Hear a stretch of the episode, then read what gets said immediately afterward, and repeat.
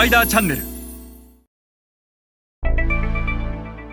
皆さんこんにちは。スパイダーの森部です、えー、今日も前回に引き続き先進グローバル企業に学ぶ KSF ということでお話をしたいと思います、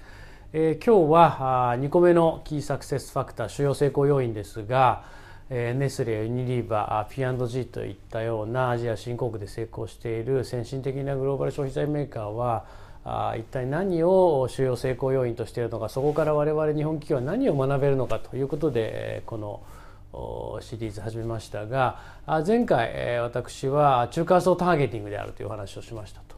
え中間層ターゲティングがずれてしまったら全てがずれるというお話をしたと。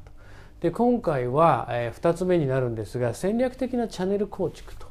いうことでえっとこれはどういうことかというとアジア新興国で、まあ、高いマーケットシェアを取るためには、えー、MT モダントレードという我々が日本で慣れ親しんでいる近代小売の数には限りがあると。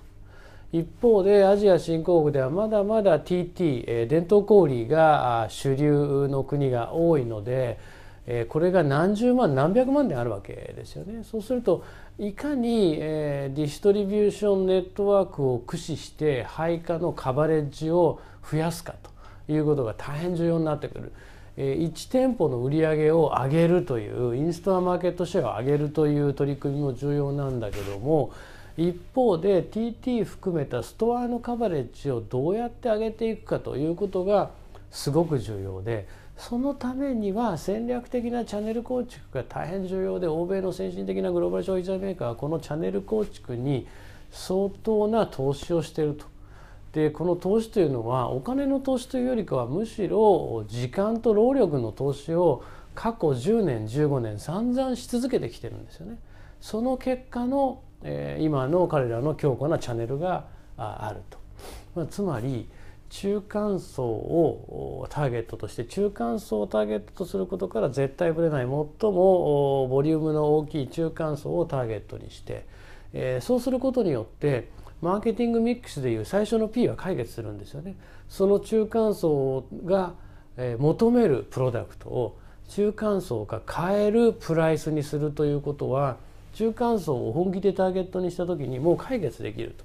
じゃあ次何を解決するかというとこの今日の2番目っていうのはプレイスにあたるんですが中間層が買いやすい売り場に並べると買いやすい売り場に並べるためのチャンネル構築があ大変戦略的であると。えー、何十万点何百万点ベトナムで50万点フィリピンで80万点インドネシアで300万点存在する伝統小売にどうやって並べるのかと。で中間層は確かに近代小売の買い物をしますけどアジア新興国の伝統小売 TT というのは我々にとってのコンビニのような存在なので彼らは自分たちの生活エリアの TT で日々日常の買い物をすると。そうなってくるとその TT をいかに攻略できるか配下できるかそういうチャンネルを作んないといけない。このプレイス中間層が買いやすい売り場に並べるというところにものすごく投資をしていますよとこれが2つ目の成功要因ですよというのが今日のお話です。それでは皆さんまた次回お会いいたしましょう。